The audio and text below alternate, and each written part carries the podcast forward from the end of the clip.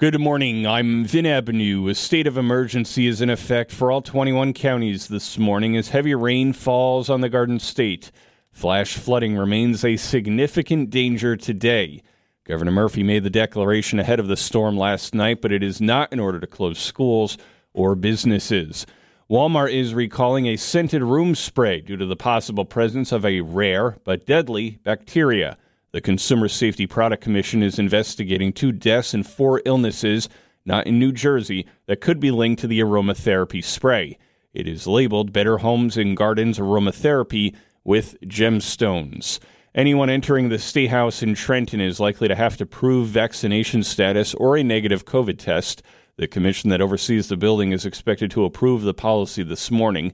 NJ.com reports that would include lawmakers, staff, guests, and any member of the public. Casino workers are rallying for a permanent smoking ban inside Atlantic City gaming halls.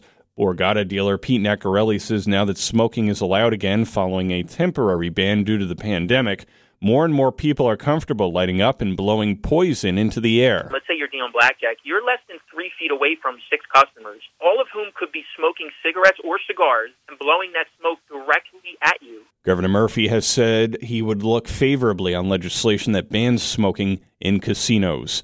The new FEMA flood insurance rating system is being challenged by New Jersey U.S. Senator Bob Menendez. It's not based on flood maps. It has a series of different determinants that are going to really create a real challenge for policyholders. Menendez is introducing legislation that calls for more reliance on a new flood map technology to set rates. It would limit cost increases for most policyholders and provide more money for flood mitigation efforts.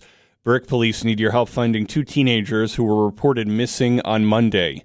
Police said that it's believed the 17 year old got the keys to a vehicle belonging to somebody in the house and then left with her 14 year old sister.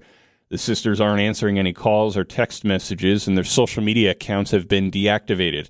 We have their pictures and information on our app. A Toms River man who's also a previously convicted sex offender has been charged with a number of weapons offenses after Mantoloking police found him with two loaded guns at the site of a single car crash on Route 35.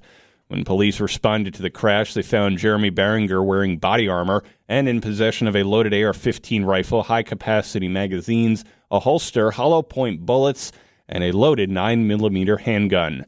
Early in person voting is underway in New Jersey, having begun on Saturday and continuing through this coming Sunday, October 31st.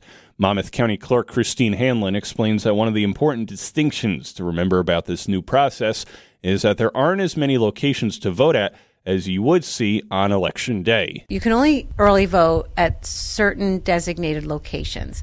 It's not at your usual polling place in your, you know, your local district, your neighborhood. You have to make sure that you go to one of the designated polling locations within your county. Hanlon adds that voters can find this information on their county website or the State Division of Elections website. Meanwhile, she says the other thing to know about early in person voting is that counties will deploy electronic poll books as opposed to the paper poll book system. So now voters are going to see something more like a um, an iPad or a tablet device. Then they will have to sign with a stylus on this electronic device rather than paper. One of the important things to remember after casting your ballot, be it mail in or early in person voting, you won't be able to see the tallied results right away.